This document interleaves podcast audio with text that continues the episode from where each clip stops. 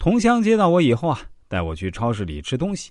后来又来一个女的，不断跟我说话，嘘寒问暖的。我心里一下反而警觉起来，因为我很平凡，没有钱，也没什么特长，长得也比较一般。我跟他第一次见面，他就莫名其妙的一直跟我说话，哎，我觉得有点不对劲儿。他们说要带我去转转，我就把包寄存在了超市。果然，他们把我带到了一个地方，那这地方还真挺玄乎啊！那隔壁就是公安局，进门的地方有两个人看着。进去以后啊，看到一排人在小板凳上坐着，刚好空着三个位置，我那两个朋友就带着我坐下来。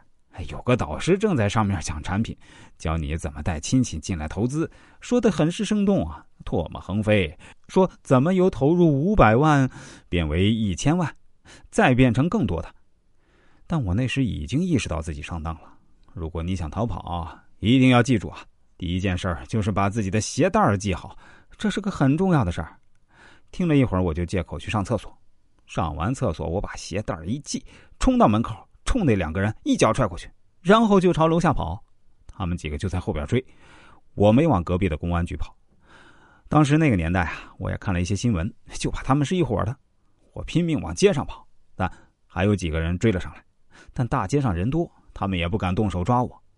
我又忽悠两个老乡，说我要去汽车站，但我其实躲在一旁，看着他俩坐出租车去追。我自己也找了一辆出租车，先到汽车站那边转了一圈。看到他们在那边溜达，我问出租车司机：“这边没有火车站？”司机说：“有。”我说：“你赶紧给我送去火车站。”到了火车站，我心里才害怕起来，赶紧买了最近的车次，离开文登，回了家。通过这次有惊无险的经历，我庆幸自己对社会还是有警惕心的。如果我是一个书呆子，那恐怕就比较惨了。但是现在学校也不教你怎么和社会相处啊，学校那套东西离社会比较远。不能走学习这条路的人，进了社会啊，往往很容易吃亏。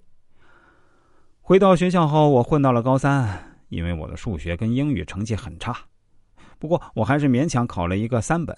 那个学校在山东潍坊，啊，可见获得一个三本的入学资格很容易。当时我还算幸运。后来很多三本的学校和民办院校都被砍掉了。读完大一，我就报名参了军，因为这学校实在是太烂了。我觉得浑浑噩噩上四年，也只是混个毕业证，没必要。二零一三年我入了伍，二零一五年退伍后，我没有回大学继续念书，跑去胶东找了份工作，在一个食品厂做检验。这个厂规模很大，厂里啊主要是做鸡鸭一类的活体宰杀和分割，质量要求比较高，每个部位都有尺寸和品质的要求。我干的工作呢，就是检查它符不符合要求。这份工作是我打零工时认识的朋友介绍的，一个月能拿个三四千元。